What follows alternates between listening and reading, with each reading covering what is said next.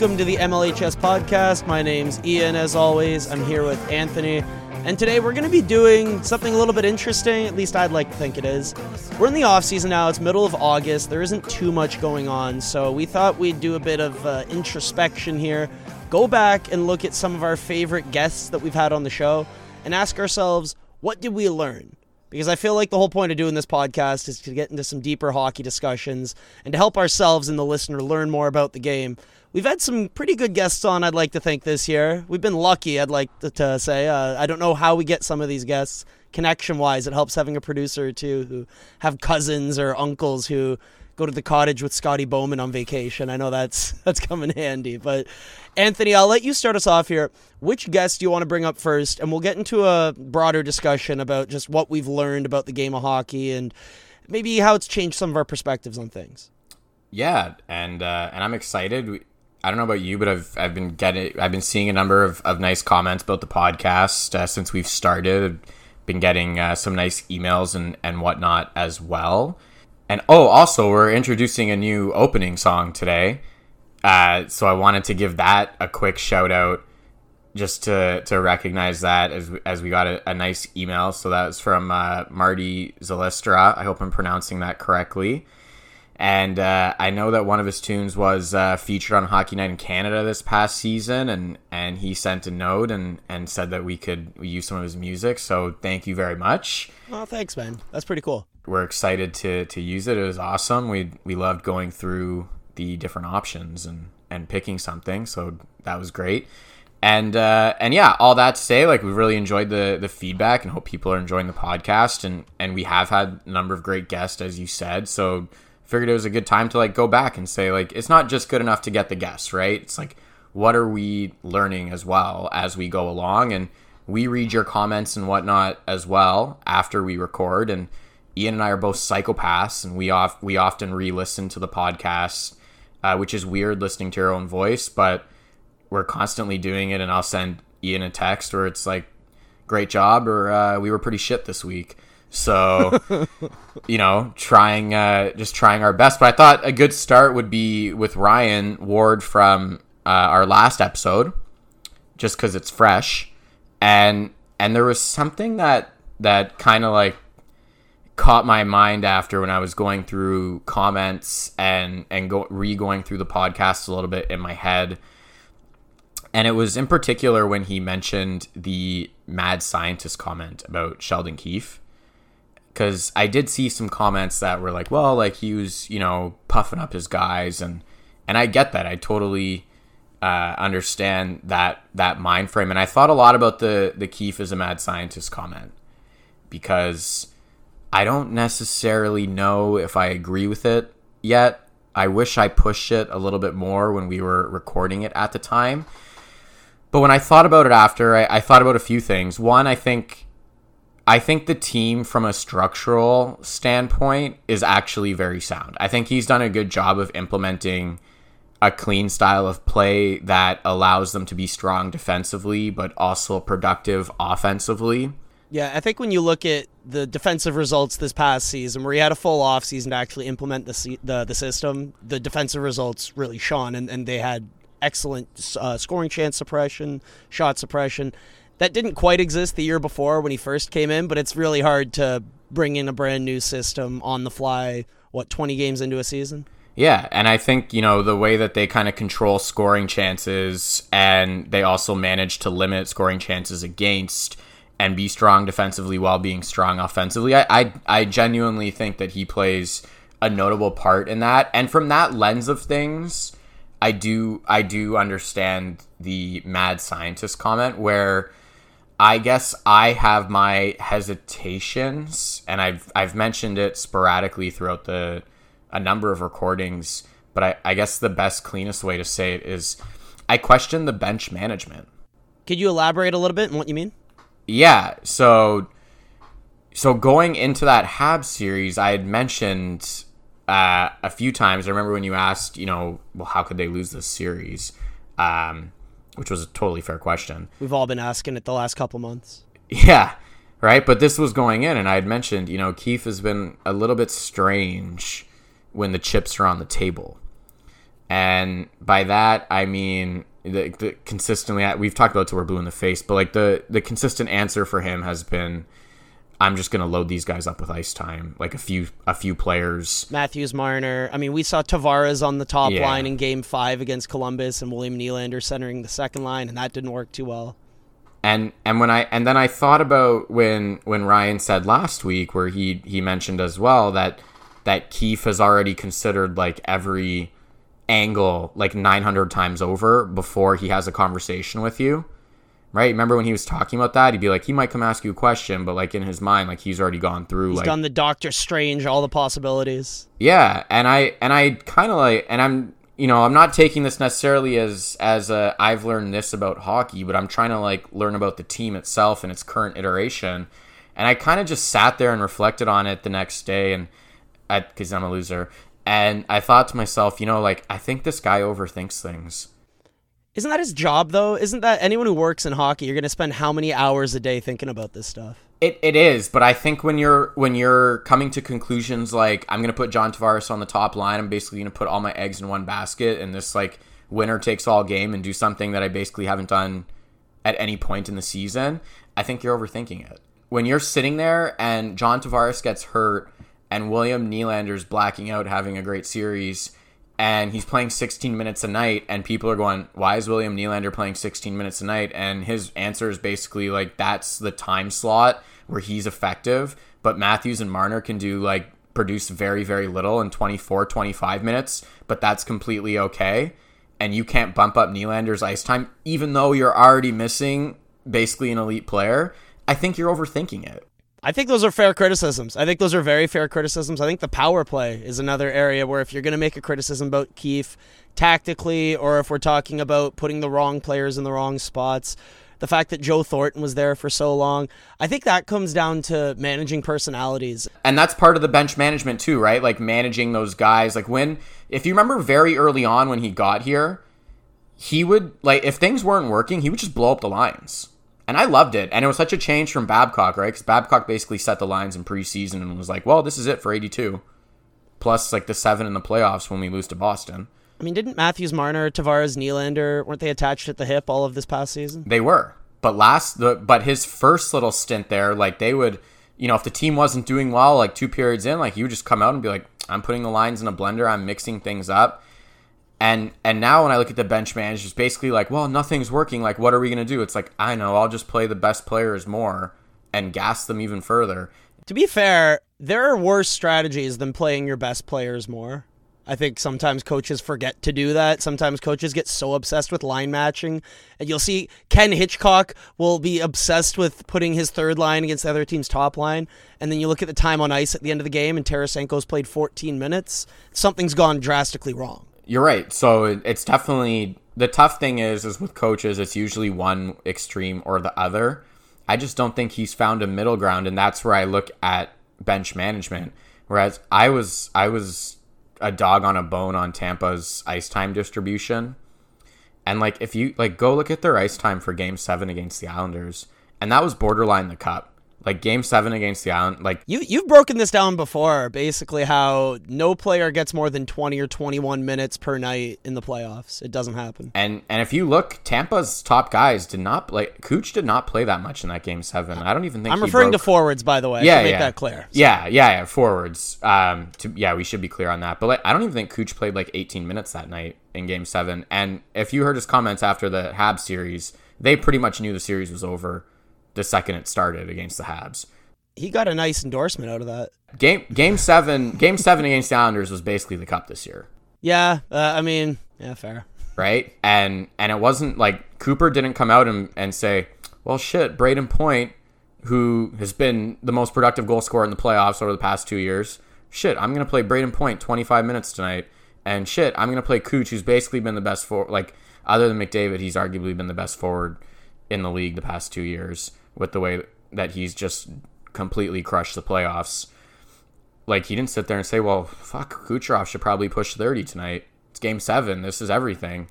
But I I would sit there and from what we've seen from the coaching staff with the Leafs, I'd sit there and go, "Well, it's game 7. We know what their strategy is going to be." I mean, in basketball, I love it when a team will play a Durant 48 minutes in a do or die game. You're saying in hockey it's different because of the nature of the sport, the nature of the shifts, and the fact that your legs can't pump that much for what 24 minutes in a crucial game. You have to take hard shifts, right? In basketball, you can put you can say to KD, you're going to play 48 minutes, and they're they're going to load manage themselves throughout those 48 minutes and make sure they're good to go for you know the final eight when things get crazy the end of each quarter beginning of each quarter kind of thing. They'll do the equivalent of taking shifts off on defense. they'll pick and choose their spots right? But you can't pick and choose your spots in a fast-paced game. So i don't know. When i when i look back that was like one of my big learning lessons from that podcast. I was sitting there I, I felt like i was learning about Keefe a little bit indirectly when when he mentioned you know i was felt like I had a better handle on framing him a little bit as a coach and a little bit about what he's seeing and what he's doing. I have one other comment on Ward, but I know you have something, so I want to pop it over to you. Oh, I appreciate it. So I guess, in a nutshell, the, the, what I wanted to take away is that players aren't stupid. And from listening to, to Ryan Ward, I, sometimes when we talk about hockey players on Twitter, on the internet, in our articles, on our podcasts, I think we have this perception that there's the old school mentality 200 hockey men and that these guys just you know they're not thinking too too clearly about some stuff. And hockey players at the highest level know when they've screwed up. Hockey players at the highest level know when they've done something really well. So listening to ryan ward talk about the importance of communicating specific examples to players about very minor details in a game you know whether it's a video clip of how they picked a puck up off the wall or whether it's a back check in the neutral zone and angling a guy off towards the boards at the proper moment there are very specific things that you can point to with players, and I, I, liked his way of explaining that communication.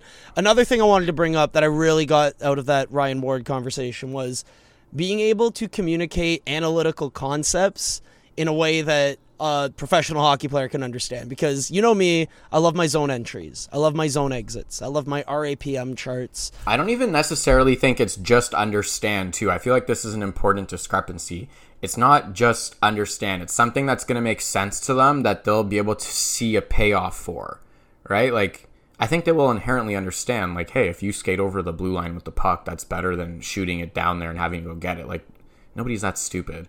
But it's about like framing things in a way where they're going to sit there and much like the scenes from moneyball in the movie right? Where he's he's talking about how he does or doesn't want them to bunt. It's a process. Run it's a process. And, it's a process. Yes. Yeah, understanding the process that leads to scoring goals. Yes, like that. So that I just thought it was important to clarify that. Like they're not just like understanding like basic things. It's about framing how you're going to build to those those key elements. Yeah, and I was listening to a conversation between Alison Lukan and Mike Johnson. This was at a, an analytics conference that was held over Zoom because, of course, during COVID, we can't do these things in person. But uh, one of the things they were discussing was how do you go about communicating some of these concepts that are big in the analytics community that the latest research has shown that this has a positive impact on goals, this has a, a positive impact on preventing quality chances against. How do you communicate some of those high level concepts in terms of the math that goes into it? How do you explain that in a hockey fashion? And I think Mike Johnson's one of the best in the world at it, and that's why he's on TV doing this every night. He has a really great way of not necessarily using numbers or using graphs, but taking those concepts and explaining it in a way that you can understand as whether it's a hockey player, a hockey coach, a hockey fan, my mom or dad at home watching the TV could get the gist of what he's saying. And what he's saying is something that's backed by the analytical community. It's something that's backed by research. And I think that that's a skill that's so valuable and it's so difficult to master it. And I think someone like Ryan Ward did a really good job on our podcast explaining how he goes about doing that. And it's something that myself I'd love to do a better job of in my writing when I'm doing the report cards when the season starts up eventually. I say I don't want to do them. I'll probably end up doing them because at the end of the day, I like to eat. Uh, again, it's one of those things where you want to communicate these ideas in a way that's easy to understand, but actually going through that process and doing it properly is a difficult thing to do. And I really appreciated the way that Ryan Ward went about it, and that was something that I gained from that podcast. The other thing that I thought, and, this was another one that I, I wish uh, I wish I pushed on this more. And a friend texted me about this after one who played junior. Um, Hashtag played the game. yeah, well, wh- which is funny that, and I I thought it was important to to frame that because he had texted me and said, you know, you can't talk about. There, there was a point where where Ryan said, I don't want any of this to come across uh, as anything negative towards Ryan. Ryan was awesome. I I loved talking to him. His energy was I think great. anyone who listened could tell he's a genuinely yeah, really he, good dude. he he is a great dude. I, I really enjoyed chatting with him. So, um, I actually think a lot of the things that we are discussing are are more in reference to him kind of breaking down more so about like this Leaf staff that we're still trying to like figure out in in large capacity. Uh, but he mentioned, you know, um, you know, they, they faced criticisms in the Soo. They faced criticisms in the Marlies. With the Marlies, like they won a championship. Like this formula works. Like it's just a matter of time until they have success at this level. And I brought up my friend because uh, it was him that texted me and said he's like, you can't talk about minor league championships in relation to the NHL. Like these are way different things. First of all, the Soo never won the championship. So let's be clear on that. Like they didn't win any mem they didn't go to any mem cups. They definitely didn't win any mem cups because they were never there. Like that's that's winning a championship. And they had definitely they had some playoff success. They ran into the McDavid Erie Otters. And to me that would be a, a good primer as to why you can't necessarily sit there and just say, Okay, well they were successful, Neo. Like Erie tanked and they got McDavid and then they were sick after like a year because they had the best player in the O and when you have a when you have a player that good in the NHL, you can see that it basically can get you to the playoffs, but if you don't have a team around it, you're not going anywhere.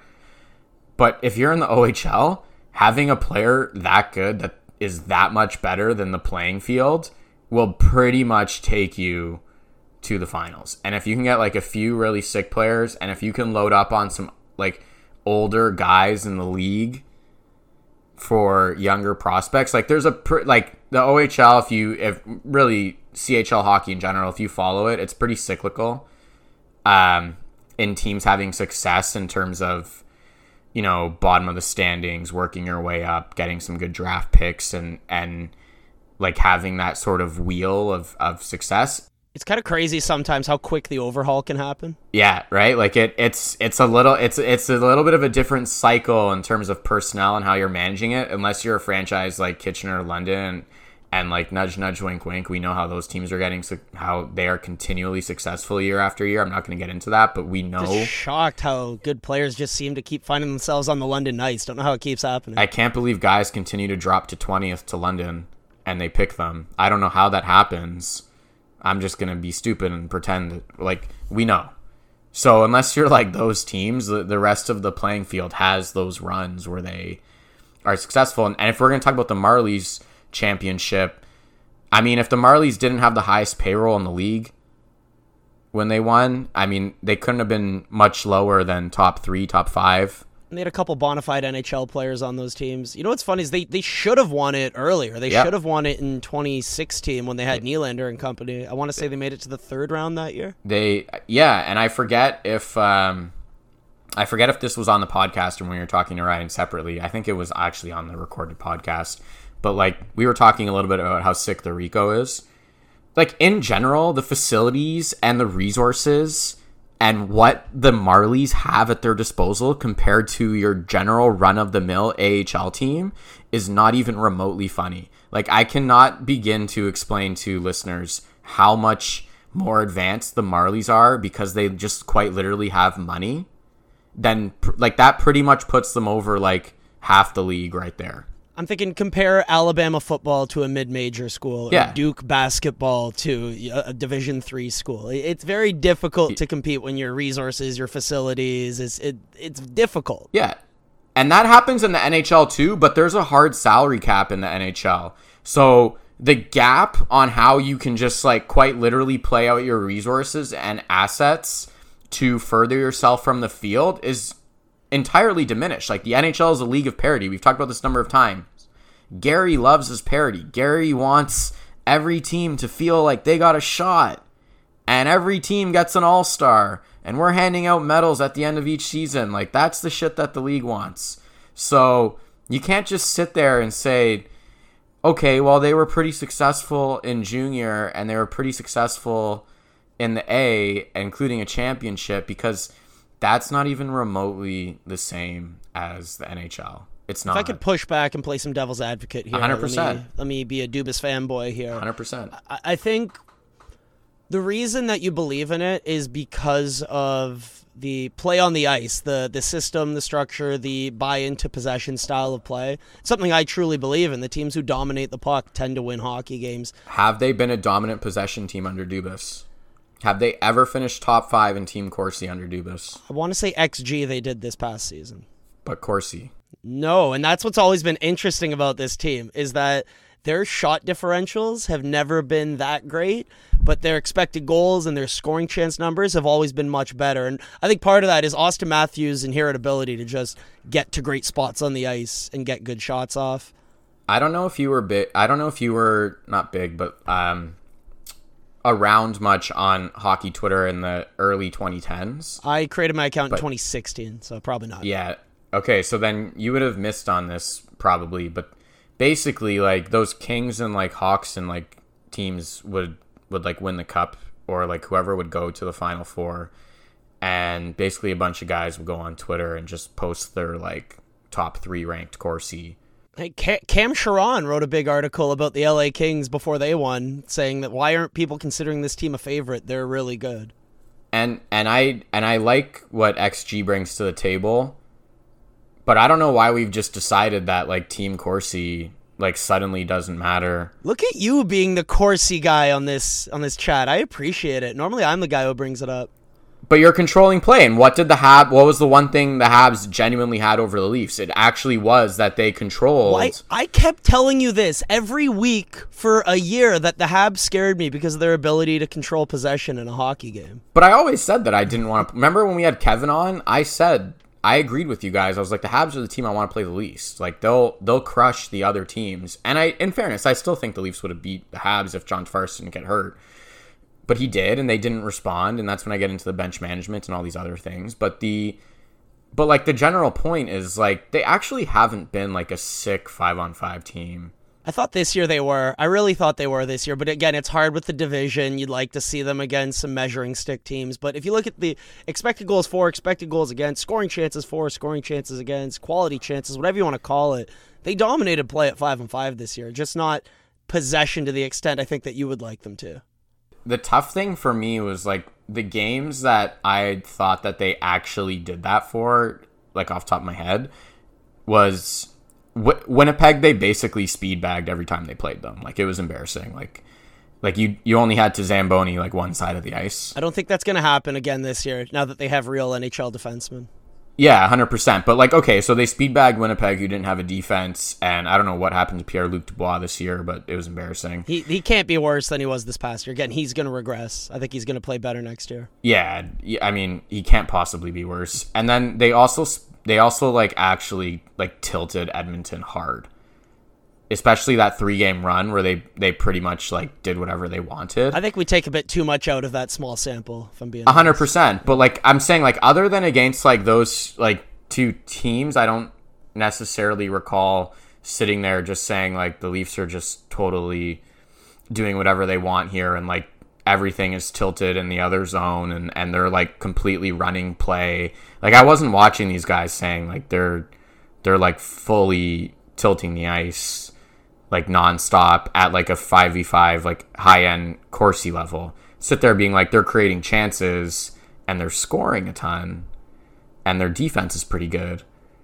But it wasn't necessarily the same of, of tilting yet. So there is a something there that's worth distinguishing. I'm looking it up right now. Where do you think they ranked in five on five uh, shot differential, Corsi for percentage? Where do you think they ranked? Uh what were they, like ninth or something? Uh, Tenth. Yeah. I, I knew they were around like nine ten, so which is like still really good, but it's not a lead. do you know what they were in expected goals? What? Second behind Colorado. Yeah. And so Scoring chances? Second behind Colorado. it's just super interesting. I think that expected goals has provided a bit more context, and I think people understand expected goals a little bit better. I don't think everyone was. I, I like using scoring chances because I think more people can grasp that. You know, people who will be, oh, I'm not going to listen to that chart. I'm not going. Oh, but I like scoring chances. I can under, I can get along with that. I think people can just generally speaking understand like the concept of of like counting like scoring chances versus just like random shots on net or shot attempts or whatever the case is, but and maybe somebody's done the work on this and I just haven't read it, but I haven't read anything that's really suggested that we shouldn't follow like team 5v5 Corsi and team 5v5 Fenwick as like pretty much the trump all at the end of the day because whoever's controlling the run of play, especially when you get to playoffs, like you're not gonna unless unless you're playing like a true pretender, unless you're like Colorado in round one against St. Louis, like the margins are actually really thin. So whoever's genuinely controlling the shot attempt clock and giving themselves extra kicks kicks at the can for bounces is probably going to come out ahead to be honest. So to at a certain extent you're right. Offensively, we can predict future goals better with scoring chances or with expected goals, but defensively when it comes to predicting goals against, Corsi's much better the the actual shots against just preventing the other team from being in your zone and getting shots off from anywhere that's the better predictor of goals against. And i think it's because of the inherent randomness of hockey. I think we're struggling at measuring defense right now and the best way we have is shots against but you're, not wrong. I think we're starting to go too far the other way with expected goals. We're like oh this is the new thing but hey guys Corsi still matters shots still matter. Having the puck still really matters. And to that point I I think it's worth noting there's there's still like a third of the league is pretty shit every year. Let's be honest. I mean, like that's just that's just hockey. That's any that's any sport. Like 10 now that we're 32 teams, like 10 to 12 teams are pretty shit every season. And I get it. Like that's that's going to happen. It's not even a knock on the league or anything. But when you get to the playoffs, there might be like two shitty, like genuinely pretty shitty teams that squeak in. I thought the Montreal Canadiens fit that label. yeah, made it to the Cup final. But every but they're again like elite five on five team in terms yeah, right. But but the point is is the margins are super super thin in the playoffs. Like they're super thin. So like when we're talking about some of those things, I just that's where I sit there. That's where I sit there too with the bench management where I'm like, I think this guy might be just overthinking things to like a crazy level where he's he's going over every scenario. I think sometimes you just have to have a gut feel for moving guys around or trying different things or you know, I just sometimes I just question who's in charge. Like is it the players or is it the coach? You know what? I, I want to transition here because we've got other guests that I want to get to and we're already well into this podcast yeah. here. Ryan gave us a lot. Ryan was great. Thanks, Ryan. Appreciate it, buddy. What did you learn most from your talk with Bruce Boudreau? The okay, so this one was funny. I thought so. We talked to him about the power play, and and he pretty much simplified it. He was like, "I would be getting the pucks back to the point. I would be getting guys to the front of the net. I'd be getting pucks through." And and everyone like, especially on Twitter, a lot of heroes. Everyone just like collectively loses their minds on that. Like I honestly think Ian passed out in his chair as Bruce was telling us that and it was right because everyone's like, I was, I was running the expected yeah. goals in my head. I'm like, I don't want two percent shots from the blue line. Everyone's like running the expected goals, and and I knew it too. Like when he was saying it, like I'm kind of like smiling, like I am as I'm saying this right now, because I'm like, oh man, people are gonna be so mad when they hear Bruce say this. And you get like a lot of heroes, and they'll logically try to explain things um, on Twitter, and it may or may not have good reasoning to it and they'll think that they're right and they'll get like 100 retweets or whatever and everyone's like yeah look at this idiot he's saying get the pucks back to the point and get pucks in front of the net and i'm i, I just remember sitting afterwards and i'm thinking to myself did any of these other people have success in the NHL? Because Bruce actually had success in the NHL. Like Bruce actually ran good power plays Hate in the league. thinking, man. But he That's got the, the, results. You can't. It's not. I'm not sitting there saying this guy coached in the league. I'm saying this guy coached in the league and did a good fucking job. Like those are two different things. No, I, I, think I brought up the fact that when he ran the Minnesota Wild, they had the best uh, expected goals against, they had the best scoring chances against, they were the best defensive team under him. I, I'm well aware of the fact that he's had success, but that doesn't mean he's right about everything. No, it doesn't. But when he's But when he's an expert on like, and he is, he has a good enough track record that he could be deemed an expert on successful power plays. He does. But I would if if I'm in the room with him and we're trying to break down our strategy and how we're going to score goals on the power play, I would push back hard against that that type of thinking just cuz I think when you have elite skill level, you can create much higher quality chances than floaters from the blue line. But did they? Because they because they didn't. Well, he didn't say floaters. I mean, if you if you have Matthews just continually teeing off, is that a floater? No, no, that's a good start to a power play. If you have Nylander continually teeing off, and like I like I know people criticize Wayne Simmonds, myself included at times, but he is he is a legitimately high end net front presence. But do you want him on PP one with your season on the line? no, not necessarily, but it might be Zach Hyman, it might be John Tavares. I mean, they, they have a number of like legit. They did. I mean, they still do, but just minus Zach Hyman. They do have a legitimately good amount of above net above average net front presences. I just I thought it was interesting how people kind of like take things and I constantly have to remind myself now that like like Twitter's just like it's not real life. Well, I mean, no matter what, if you have an idea in hockey, you have an idea in some sport, it's going to get challenged, whether it's behind closed doors or in the public sphere on Twitter, on Reddit, on HF boards, wherever people are talking about this stuff.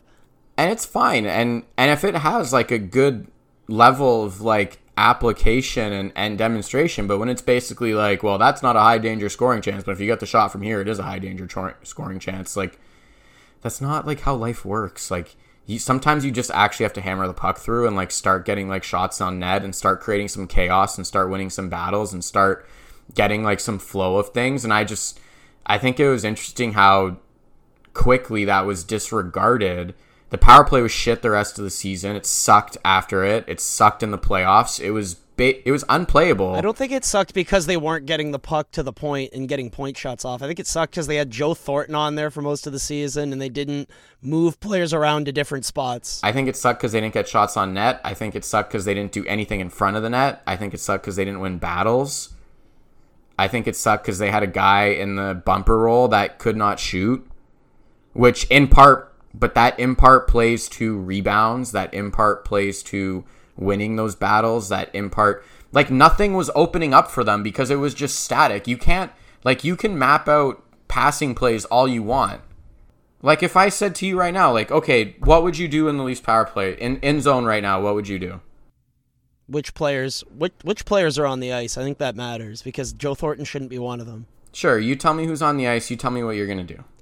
Okay, last season with the players they had, Yeah, sure. uh, Marner at the left net front slash left corner, Nylander Okay. at the left wall, Matthews at the right wall, Tavares in the middle. Uh, the was the what do you call it? The bumper, and either Rielly or Sandin at the point. Get more Hmm. Motion. Get Willie and. But what does more motion mean? What does more? You just told me where everybody's standing. So now what? Does that go go out the window within three seconds? So Willie and, and Marner are rotating, kind of the way Kuznetsov and Backstrom do, just on the other side of the ice. Who You're- has the puck when they're rotating? Doesn't matter.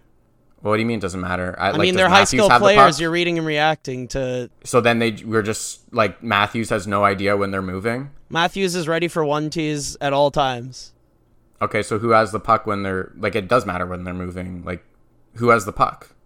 Well, Is my question. high skill players have to be creative on a power play if you're going to score goals. Some, uh, I know Ward, Ward was talking about this about how you can set up a perfect play, but then sometimes they'll get creative and two guys will switch to to shed a defender.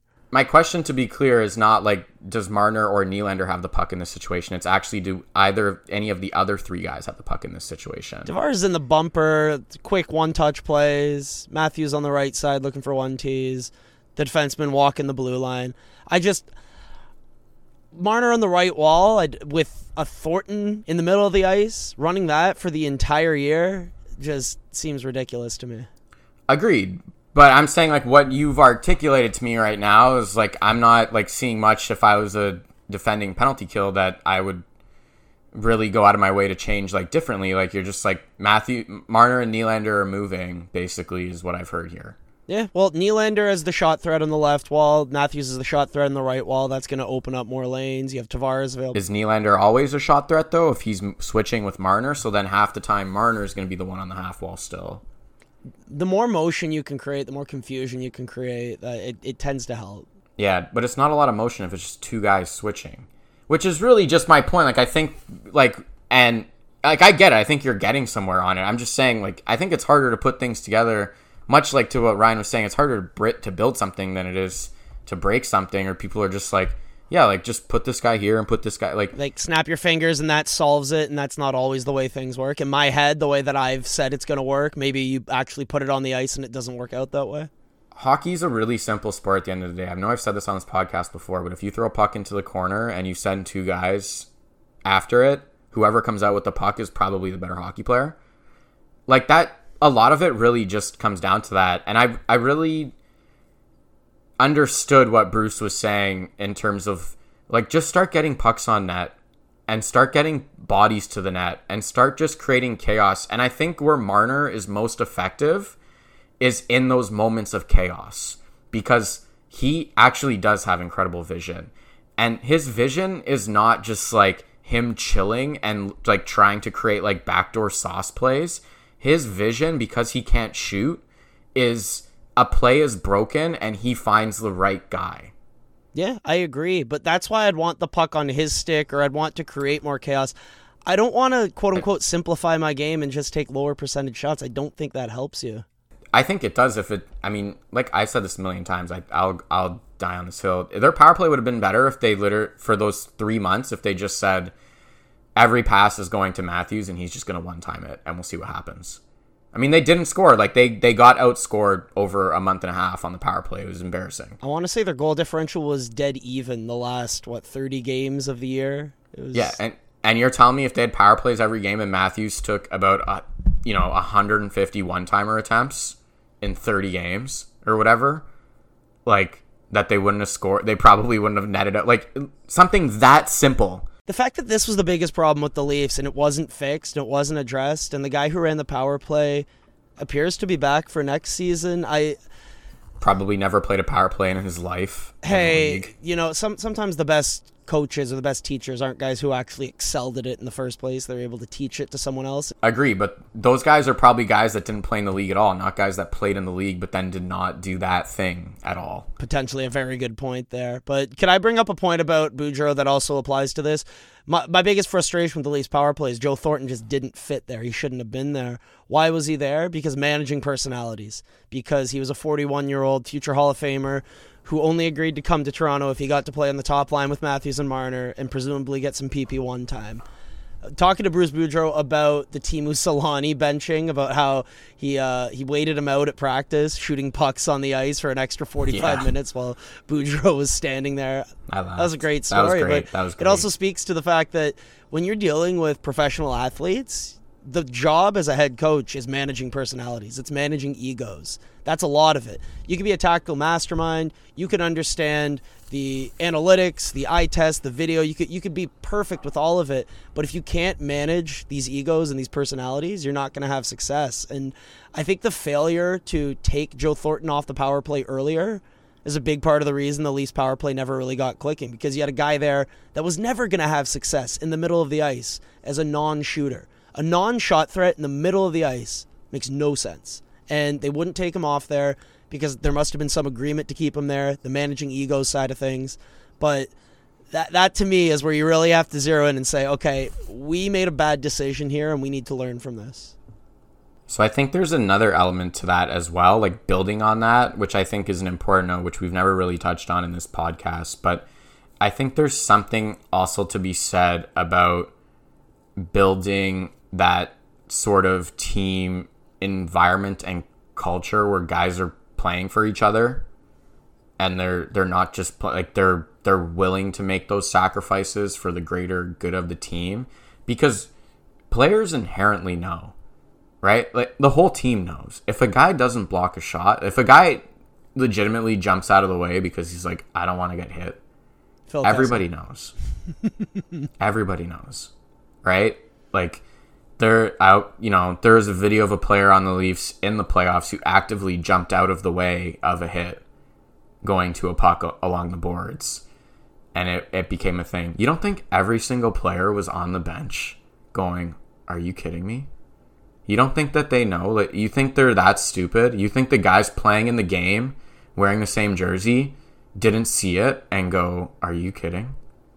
Of course they know. You don't think the player who did it knows? You don't think he got back to the bench and and went like, "Holy shit! I just I just didn't take a hit in the playoffs to make a play and get the puck out." They all know. It's about whether you can get them all to buy in and do those things and play. F- and I think that's the one of the hardest things that people have had difficulty reconciling when they think of you know the money gap between four players and the rest of the team and they and people see those kinds of things in pivotal pivotal moment pivotal moments holy cow Pivot. in playoff games. Yeah i know. And uh I feel like ross friends right now. Holy cow. But I, I think i think there's something to be said about that like environment and and building it it out to you know have that success and and guys understanding P- players almost always know you're very like they're not you know you think Ryan was going up to guys being like like you didn't see this It's like I actually saw this one clip that you had no idea about. Like I think players know. It's just it's kind of the idea behind it is reminding them of the certain things that really matter. Yeah, and the really tiny nuances. yeah and holding them accountable being like I like I saw it too and we need to talk about this cuz it's bullshit one of the funnier videos I ever saw of a coach was uh, Mike Babcock actually and uh, it was a practice with Brendan Smith when he was on the Red Wings and he was like fairly highly touted at the time It was analytics darling back then. Yeah, and and Brian and Brendan Smith, I think he went on some sort of rush and he just did something like weird. Sounds like Brendan Smith. Yeah, right. Like he just he didn't pass the puck to the appropriate guy and he just tried to reel on his own and whatever. Anyways, and Babcock just goes up to him in practice. They're like skating around, like pucks haven't even hit the ice yet. He's like, "Hey, how's it going?" Whatever. And then he just like he asked him what to play, and he's just like, "What were you like? Just tell me, like, what were you thinking?" Like just straight up, like what, like what was going through your head, like while this was occurring, and it wasn't even necessarily uh, like, you know, the way like a father would say that to a, a child, you know, like what were you thinking? That was stupid. It was more of like it was like a genuine like, like honestly, like what was going through your mind, like like what were you seeing? Like what were you seeing that made you go through this thought process to arrive at that conclusion? What I wouldn't pay to see Mike Babcock and Jake Gardiner breaking down some of his biggest blunders. He loves guard. He loved guards though. Like he was He led the team on five on five minutes under Babcock. he was the only coach the Leafs had, I think, with Babcock, with Gardiner, that actually liked him.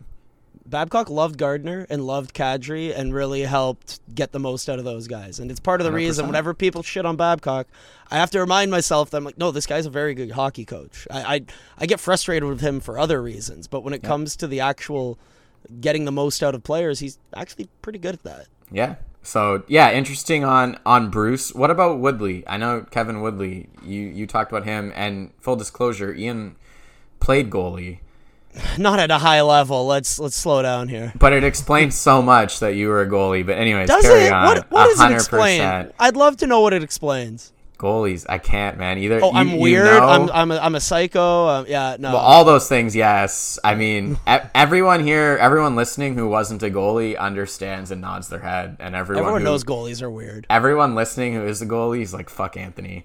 To So- make life even weirder, I caught with my right hand. So I mean, just uh, I was weird among the weirdos. But that's uh, goalies, man. That's that's what goalies do. it takes a special kind of breed to be like, yeah, I'd love to get in front of this 80 mile an hour slap shot or whatever it is. Like, yeah, Yeah. sign me up. That sounds awesome. um, with Kevin Woodley, I've been obsessed with his work for years now. He does a great job at, at what he does, and what he does is he works with pri- proprietary data that does a good job of predicting future save percentage. At least the the best that I've seen of this of the private data that I've had access to, and he's one of the best at actually analyzing it. What I learned from him, whether it was on the podcast with us, whether he's doing a radio hit, or whether I'm reading an article that he's put out, I learned about the importance of environment, and this is both in hockey and outside of hockey. It's just your environment really impacts you and where you're shaped by your environment and a lot of your results at the end of the day are shaped by your environment as a goaltender, the shots that you face, the defense in front of you, the quality of those shots is really going to impact your save percentage. And I think that's something that in the public sphere, we haven't been that privy to in the past. We tended to use save percentage as a catch all metric, basically used it like a war metric to say this is how we rank goalies now. And I never really thought that was a fair way of doing things. I still reference it whenever I'm bringing up the fact that, hey, this goalie's playing well. He has a 920 save percentage. This goalie's playing like crap. He has an 885 save percentage. It's a very simple thing you can point to. But with Kevin's work, I love the fact that he does an excellent job breaking down the environment that a goalie plays in and how that impacts their results because I think it's a very crucial component to understanding the position because it's one of the, the things in the analytics community we joke that goaltending is voodoo. It's one of those things that's very difficult to predict year to year, game to game. It's so volatile. But if you try to understand it and try to get the most out of the analysis that's out there, it's going to be by understanding the environment, understanding the quality of chances that they're facing, and which pucks they're actually letting in. And I think Kevin's one of the best out there at actually explaining that phenomenon. Yeah, you you took my point too from from Kevin. I I had I hate goalies. I'll just full disclosure. I just, Same. I'm a self-loathing goalie. Goal, goaltending is so frustrating. I just I I said it before on this thing. I'll say it again. Whenever I've coached, and I've always just said to go like you need to hire a goalie coach, and b- pretty much the max of what I can do for you is you let in a shit goal and you were too deep in your net. That's about the max of all the of nerds who try to make like I tried to make a draft model for forwards for defense that actually performed pretty well. Tried one for goalies, got absolutely nothing. Yeah. it's just it's it's a shit show. I never I never thought about goaltending the way that he explained it though in terms of matching playing style to team style. That's a I big one. I'd always just thought hey, if the goalie's good, you just plop him in and, and off you go. Plug and kind of thing. Yeah, right? Like is the goalie good or not? Like they'll figure it out. And it doesn't work that way. And I, I inherently know that when it comes to players. Right? That's why I never liked the Tyson Barrie acquisition and you and I argued about it later on that season. I was like, they already have Morgan Rielly for the power play. Like you can only have one defenseman who's like this a- as offensively oriented in your top 4. Like you like you you need to have you could have one guy who's two-way but good offensively and then another guy who's pure offense. See, I think you could have it. Just he can't be as brutal defensively as Tyson Barrie is. Yeah, right. So between the two of them, I was like, I I don't understand how they would both coexist in a top four. That makes sense based on the rest of the group around them. When they're also bringing in like young guys at the time, and ultimately, I, I thought that was why it failed because it was just like, well, who's playing power play? The level to which Tyson Barrie sucked out because he wasn't on the top power play unit, I will never forgive or forget that. It was embarrassing to watch on all levels. I don't think Babcock helped too much with the play style at five and five. Yeah, but like I said, it was. I hope he called him this summer and said, like, "Do you wish that you listened to me about learning how to play defense?" Because Hey, he led the league in points And how much did he get paid this summer? uh, appropriately. Yeah, right. in a in a in a summer that's been the dumbest summer ever for defense contracts.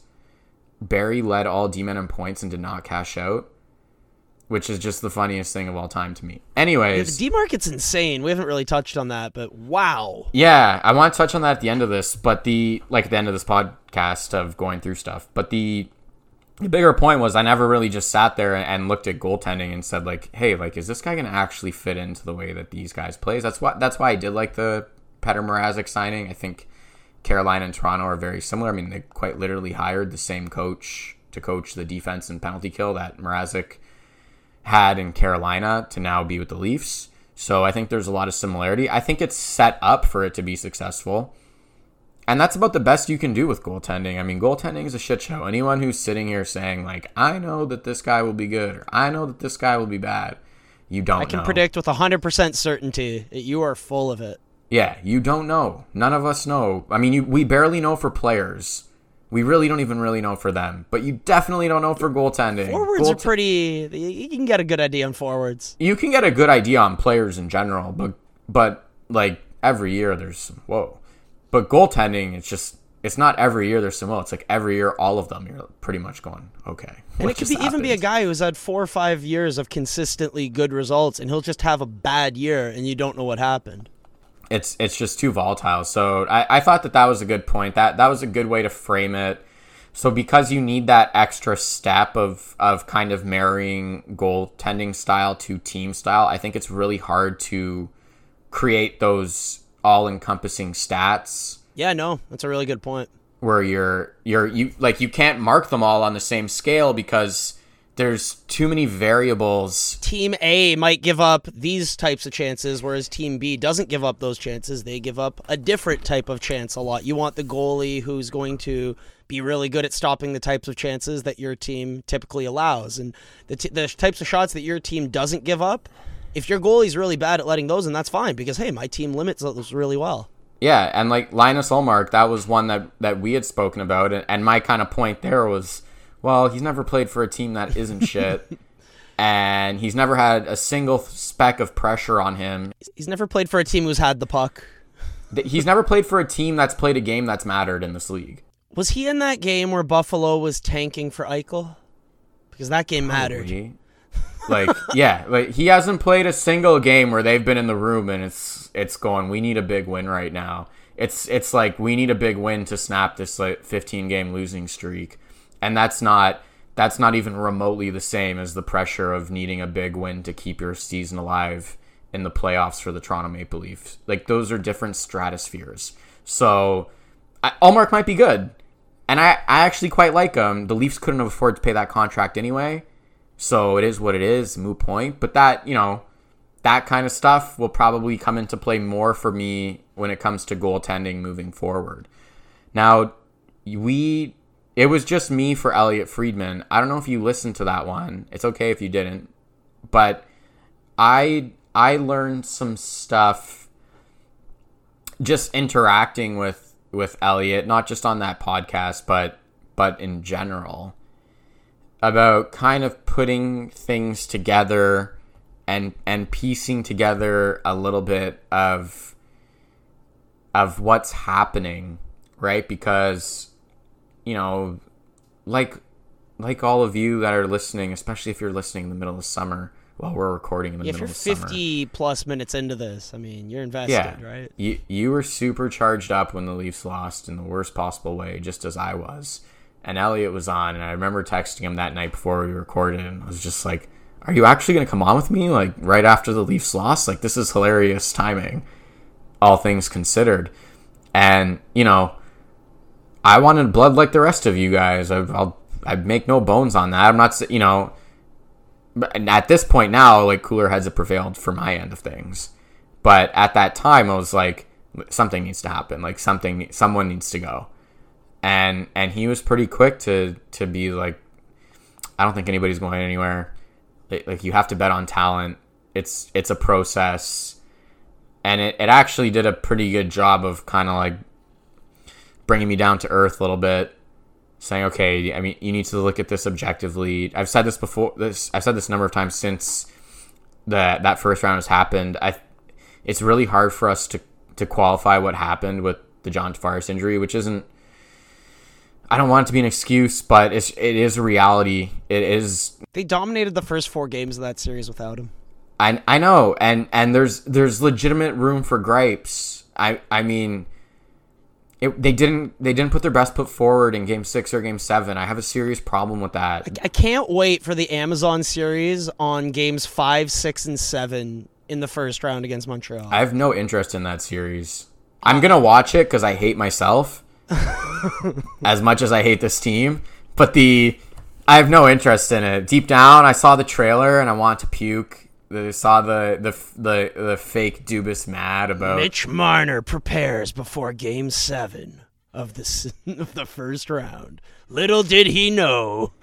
Oh, he already knew. If when Game Six ended, he already knew. I think I think a good chunk of them already knew. I just I find it hilarious that they were doing this series in preparation for no, this is gonna be a special year. You know, if we win the cup, we'll have this you know this series that documented everything, and it's just documenting another failure in another spectacular They fashion. wanted it. and now it it has to exist because they paid big money to Amazon and It, Ugh. it's it's the opposite of Fever Pitch. You know what happened with Fever Pitch, right? no, what happened? Have you seen the movie Fever Pitch with No, with Jimmy Fallon and Drew Barrymore? Never seen. Highly it, recommend that you watch it. It's Okay. about he's a super fan of the Red Sox, and you know that fandom impacts his relationship with his new girlfriend to the point where they break up, and then he kind of you know in part realizes, you, know, like I can't be like all in on this team, like all, like to some like to some degree, like I gotta live my life and and cultivate my relationships with people, blah blah blah and it, it, part of it's supposed to be you know just another year that the Red Sox lost. Like you you invest so much into this team, but you can only get so much back out of them. Right. It's very much like being a Leafs fan. Being a Red Sox fan back then is like being a Leafs fan right now. And they had to redo the ending because it just so happened that the Red Sox broke the curse that year, and that was the the first year that they won the the World Series. Dave since, Roberts steals second base. Yeah, no. In extras, David Ortiz in extras again. The bloody sock Four days in October. The uh, incredible 30 for thirty on that is awesome. Yep. So, um, I know we've talked about that clutchness or that big game ability, but you just you can't possibly tell me that you watch David Ortiz time and again and just say like like it's just completely random. Like I, I'm I'll I'll never accept it. I will never accept it. Is this playoff Carey Price? Is this what we're getting to? I mean, that is a real thing. If we're being honest, playoff Rondo is a real thing. is it? it is. I don't know if he's a forty percent shooter from three. He isn't, but eh, but is playoff Rondo notable player? He is. I would say. I don't know, man. I'm, I can not wait for playoff Westbrook to play alongside playoff LeBron.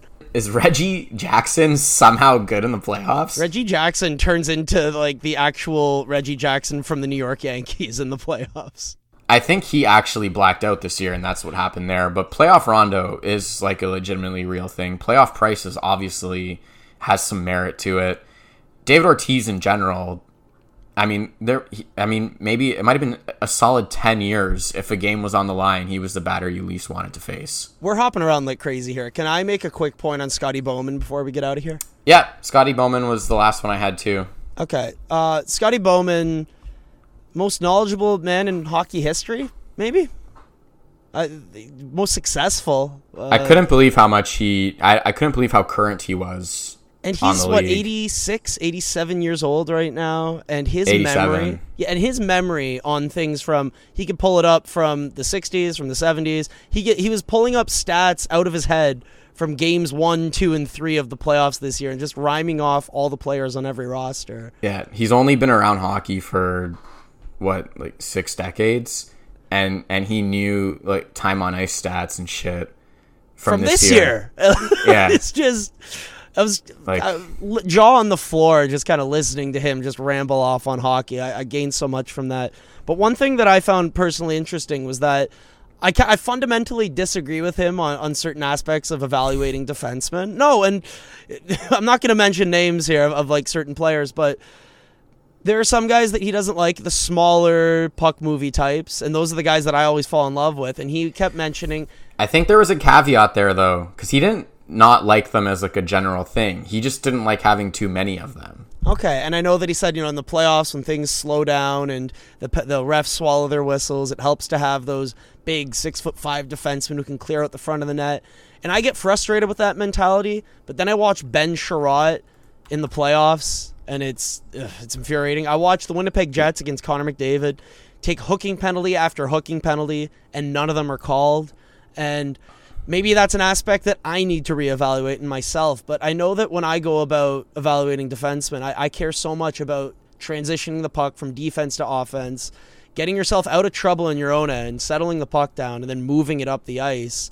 And I care about guys who can do that. And if he's 5'9, 5'10, 5 whatever, and he can do that at an elite level with consistency and the puck's on offense more than it's on defense, that's a guy that I really value. And I think that that's something that I tend to disagree with the 200 hockey men and a lot of NHL head coaches and the best NHL head coach of all time. I think I still disagree with that sentiment. And that was something that I wanted to mention. So interesting on that Colorado note too, because do you know what some of the sentiment was coming out from their their front office after they lost in the second round? What was it? It was that they missed. They thought that they missed Ian Cole, and they missed some of that t- size and toughness. And then I, I don't think he's very good. But then who did they go out of their way to acquire this offseason as part of shifting that?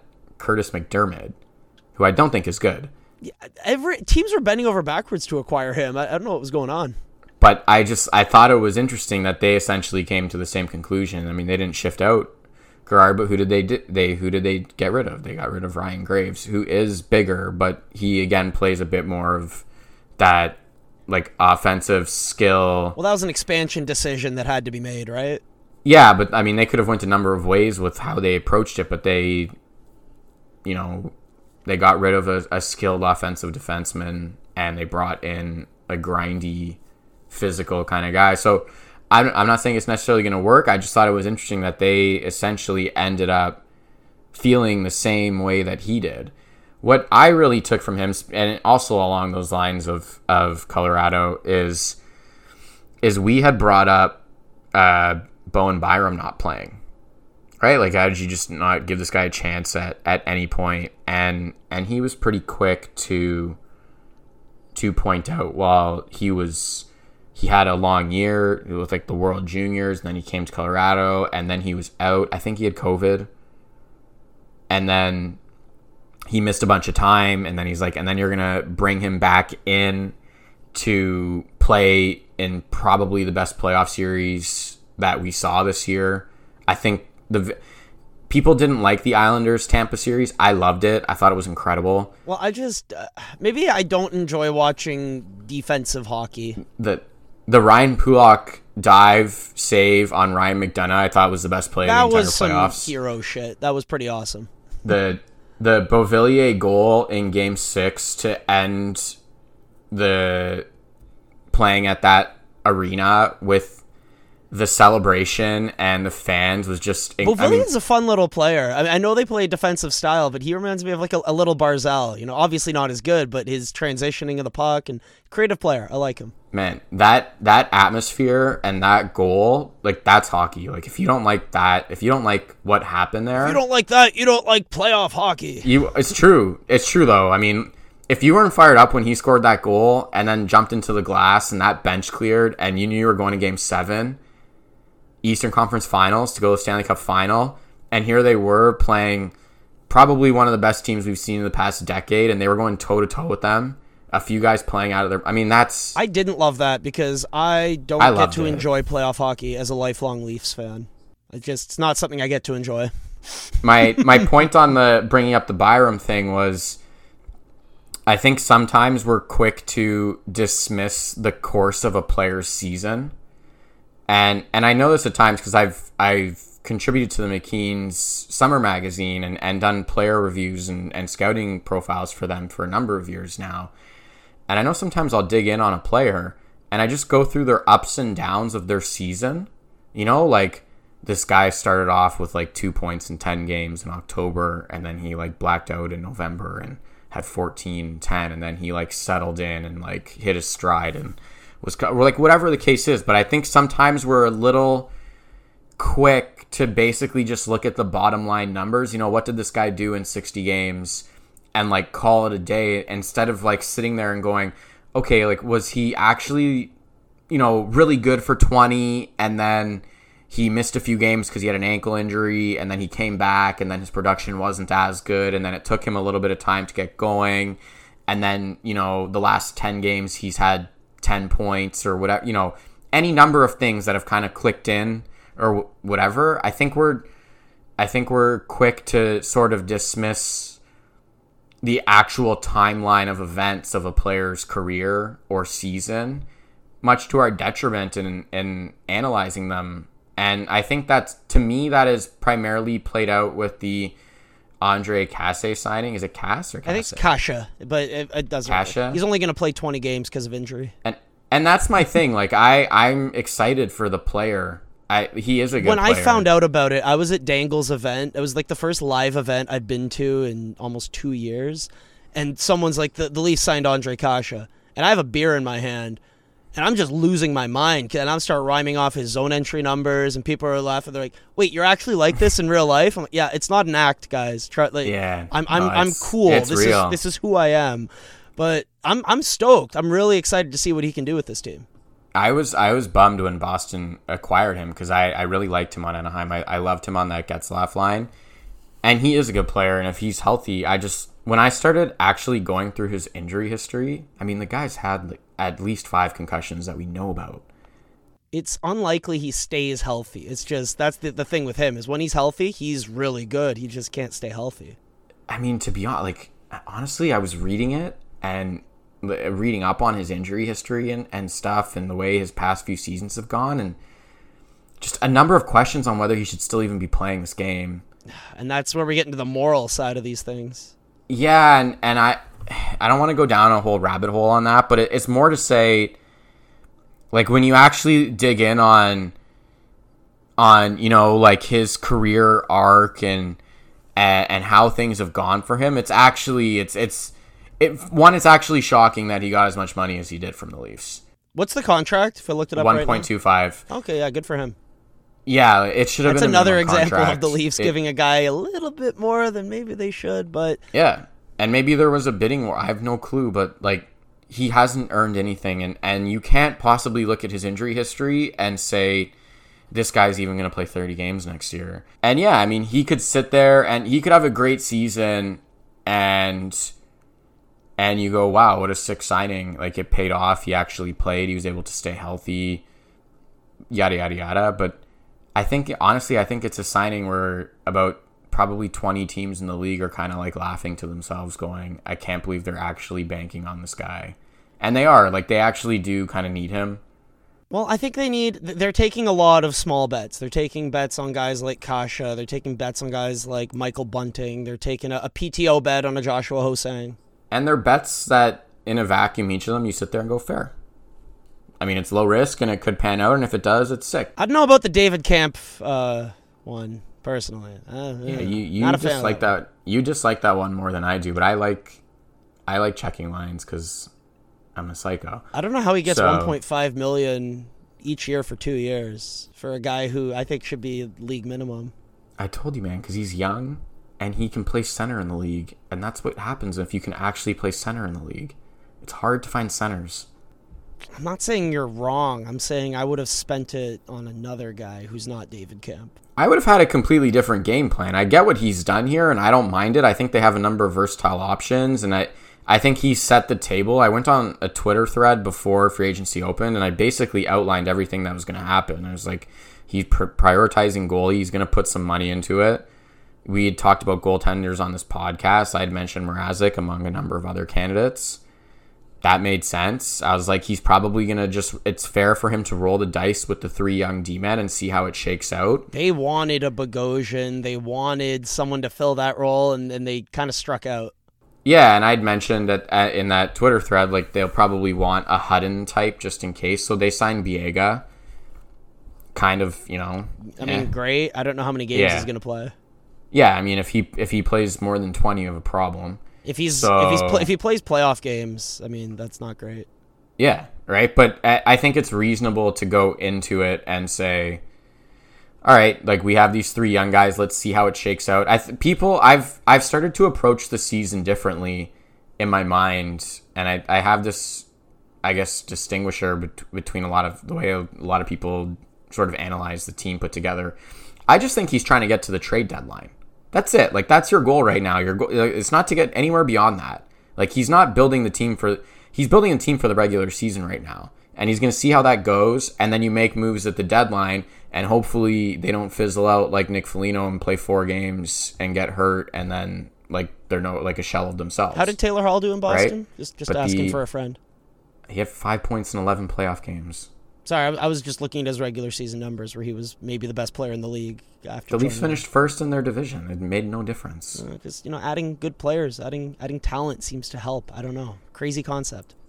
he was nothing he was nothing noteworthy in the playoffs so i'm kind of whatever on it if you remember back in the way when we started recording and and we had an early one it might have been with kevin you asked who i wanted for the deadline and i said palmieri and lou ended up acquiring him like way before the deadline and palmieri i I think he set the record for most playoff goals by a trade deadline acquisition. Which is funny because he, he, I don't think he scored in the regular season. he for was he was bad for them in the regular season, but then he he hit that like short side overtime goal on on Jarry in the early on in that Penguins Islanders series, and he just he lit it up. Anyways, I love Palmieri as my first choice originally originally, but I did love Foligno too, and I still do. Just it was unfortunate he got hurt. Anyways, point being is you're just trying to get to the trade deadline. I think he set the table to get to the trade deadline, and then it's going to be about well, what do we need from here?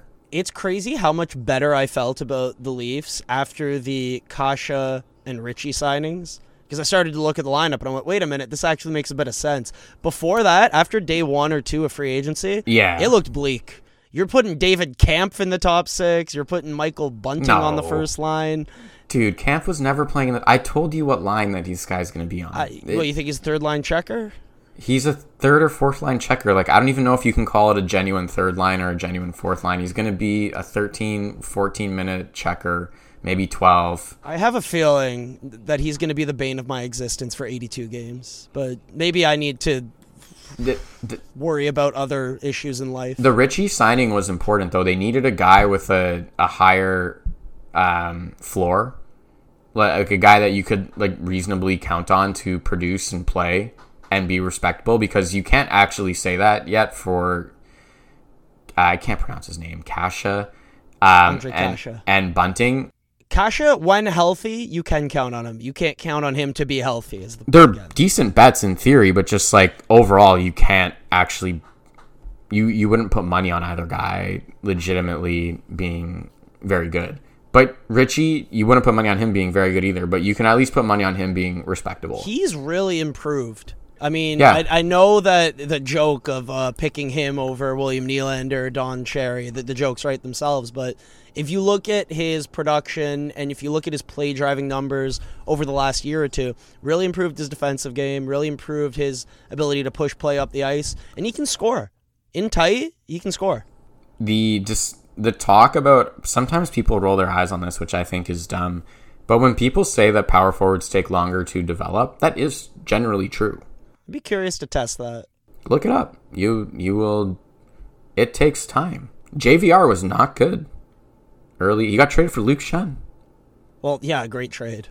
Yeah, but another big guy that took a little bit to fill in, and you know, the the thing is, is these guys grow, and then they're really awkward in their bodies. They're like the awkward teen years, but in their early early twenties, and you're playing against grown men in the NHL, and you get wrecked. And it takes them a little bit longer to figure out coordination and and using their body and you know when they're in like junior or college or the you know the CHL or wherever it is they're playing just simply being big will be good enough there but like actually understanding how to use your body weight and your length to your advantage like it's a little bit more refined what's a lot more refined at the NHL level and it takes them some time a Lawson Crouse can dominate in junior because he's the biggest guy, Yeah. but when you get to the NHL and a lot of guys are big and you're not skilled enough to get past them, it becomes an issue. Yeah, and he is an effective. Lawson Crouse is an effective bottom six player now. Like he's not. I mean, he has a 15 goal season under his belt. He has an 11 goal season under his belt. Like he's not like useless. Eh, but uh, Um, I don't know how much you want to pay for a guy like that. The one thing No, I like about Nick 100% Ritchie not. is we, we always talk about the toughness element with the Leafs. I don't think toughness matters if it's again playing on your fourth line or it's playing you know eight nine minutes a night. Wayne Simmonds in a specialty role gets the one face off off the draw to set the tone and then goes back to the bench. I don't know how important that is, but if Nick Ritchie's consistently playing in your top six all season long, that means he's gonna be on the ice with the Tavares or mm-hmm. Matthews, you know, Marner, Nylander, and you're looking for quote unquote protection. I always thought that was a bit stupid, the concept in general, because I'm never sure if it actually works. But if you're looking for that element, it's nice to get it from a guy who can actually keep up talent wise and can actually produce and actually fill a top six role. So that's what I love about the signing. And I'll just I have my last thought here, and then wrapping up. I think this will be a good point to wrap up on, although it probably could be a full discussion in itself. As the offseason is kind of concluded for the Leafs, and and I'll caveat the Rielly thing. I think we have to have a big discussion about that on an, on another podcast. Yep. But the I still am not sure what their identity is as a team. Like I'm still not sure what they're trying to be because I still hockey team. I but I still but like how So I know the Colorado, they have their identity of just burning you off the rush and getting four players up into the play. Their Yeah. speed, their high octane, like they know, they know what their game is. The Leafs weirdly slowed down recently, you know, especially with Thornton, Spezza, more players who don't exactly have the foot speed. Getting rid of Kapanen, getting rid of Johnsson. Their game noticeably slowed down. Even on the breakout, they weren't flying out of their end. They were slowly moving the puck up the ice. It was a more Let's circle back six times. Hey, I don't I don't hate know. it. You know, I, I feel I I think it's fine for the regular season, but it's not playoff hockey. But that's a different story. Okay, maybe that's another conversation for another day. But looking at the roster, looking at the player, like I think your identity is who's playing the most minutes on your team. You know, I think your identity is Morgan Rielly's going to be playing 24 minutes a night. Jake Muzzin's going to be playing 22, 23 minutes a night. Matthews and Marner are probably going to be playing similar amounts of ice time, which is going to drive you insane. But but what's their style of play? Like what what if you if you are Nick Ritchie and you come into the Leafs? You're supposed to be Nick Ritchie. Like You're supposed what? to provide that element. you are supposed to be Nick Ritchie, but there's it's like so we talk about Taylor Hall in Boston. You think that like Taylor Hall just came in and they were like, of course to some degree like be Taylor Hall, but you don't think Marchand and Bergeron like take control of that situation and say like you're falling in line and this is what it means to be a a Bruin. How much did they talk to him? He's, he didn't play with them. He played with Krejci and uh, and Smith. It doesn't matter, but they set the tone for that entire organization, everything that they do. Like the Raptors just drafted, you like basketball, the Raptors just drafted Scotty Barnes. And it's a bit of a big deal right now, right? Because they didn't draft Suggs. I'm more of a Jalen Suggs guy personally, but Scotty Barnes seems like such a nice guy, so I'm cheering for him now. I'm super cheering for him. But you don't think you don't think VanVleet and OG and Siakam set the tone for what the organization is? Like you're gonna like you don't think VanVleet sits there? It's like you're we don't care what you're gonna do on offense. Like you're gonna bust your ass on defense, and every every minute you're out there, like you're gonna work as hard as you can, and that's it. And you look at Barnes, Siakam gonna teach him how to miss 20 foot jumpers. probably and miss layups with the game on the line. but Siakam worked his bag off as a late first rounder, bench mob, up to starter, up to legitimately good player. He played in uh, Raptors 905, Mississauga represent. You know, Yeah, like he he worked his way up from like where it's very hard to work your way up from in the league. And you don't think those guys set the tone and you don't think Barnes comes in and they're like this is how we play in Toronto and you better fall in line. well, you don't And think Matthews, ta- like you know, the way I don't know. plays- I'm telling you. I'm, I'm asking you. What do you think that they say? You think what Matthew's going to go there and be like, you have to have the best shot in the league, well, I, like I do? Like I don't understand. I don't know. I'm asking you. What's their identity? I don't know what their identity is. have the puck, own the puck, move up the ice as a unit, and it's a process. We're not you're not going to score like that in the offensive zone. You see how they play. It's a rotating, especially when Rielly's on the ice. We want to create space. It's about Is it on the puck though? We talked about it. They've never owned the puck. I think they're owning the puck more. They've never been a top five possession team Yeah. under under this regime. So I don't know if it's owning the puck. well, they were they were a top two scoring chance team. They were a top two expected goals team. I think that's what they want to be again. So is that the identity? It's like let's get scoring chances and prevent them, and like that's an identity. Is that possible? if I could be a hockey coach and I could say, "Hey, let's get lots of scoring chances and let's not let the other team get scoring chances," I think that's pretty good I advice. think you would get laughed out of the room if you walked into the room and said, "Let's get a lot of scoring chances and let's not give up." yeah, I would.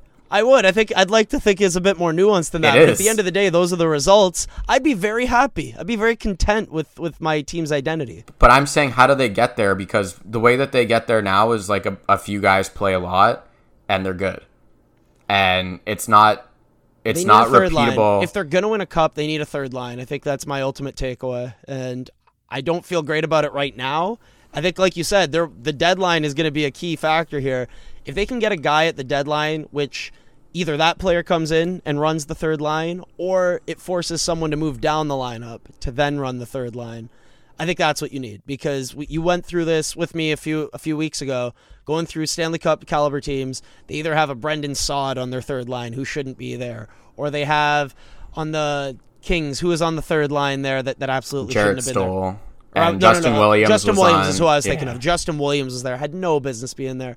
The Leafs not. when Zach Hyman was on their third line, I thought that was the best version of the team because Hundred percent. they had three lines that could come at you. I understand the idea of having a what the best line in hockey I, ideally is what you want to create, but I think you need three lines. And right Yeah. now, Leafs team, I see two lines and I see question marks, and I'd like to see a third line if you're a true cup contender. and and I'll I'll say like these two things to kind of finish. One, I think you're absolutely nuts if you don't think Bergeron and Marchand set the tone for that entire organization, top to bottom.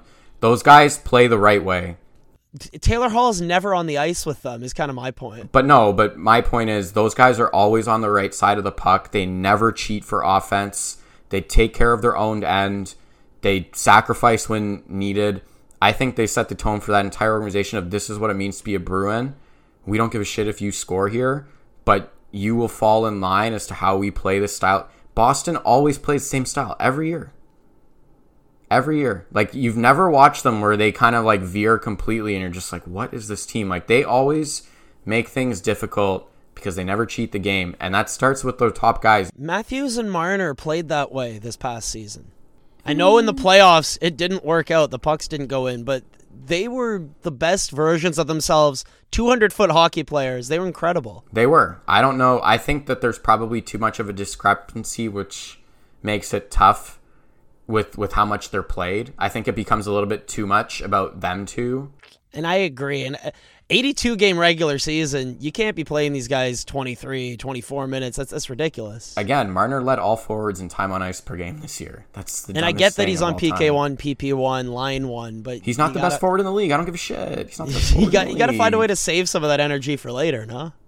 A hundred percent. It just it makes zero sense. So yeah. Anyways, that's the Boston side of things, and I've heard Dubas say this a few times. I think this is what they want their identity to be: this team that um, controls the puck, and when they don't have it, they're aggressive in pursuit to retrieve it back. He's talked about that. That sort of And they've they've come a long way in that regard. yeah, that's sort of you know, I think he I think he reads a lot about soccer. I think he's been very interested in that Barcelona type of approach of Hey, like man, I'm obsessed. That Pep Guardiola, Dubas, and Keefe love that. I, I think that that's where they're they're at. I'm just saying I don't see it. Like I often don't see that they're throughout their team, and ter- and it needs to be a team identity. It can't be like like a few guys can set the tone for it, but like everyone needs to buy in and do it. I don't look up and down their roster consistently and say like this is a team that's aggressive in retrieving the puck back and It's one or two energy guys. It's not a it's not a full team buy-in. it's the same and the same sort of what we talked about with their forward makeup in in previous times right it's just like oh like we're not tough so we like traded for kyle clifford so like see like we tried to add toughness like it doesn't work that way like you can't just like Hey, they sign a re-signed. Wayne Simmonds for two years. They're tough. yeah but you, like you can't just like sign a guy or two and like like you're good like it needs to be either something that like you have as a team or you don't Well, and I think again, you they need to prove that. They need to prove that throughout an 82 game season, and most importantly, throughout a goddamn playoff round. And on Yeah. that note, let's get out of here, buddy.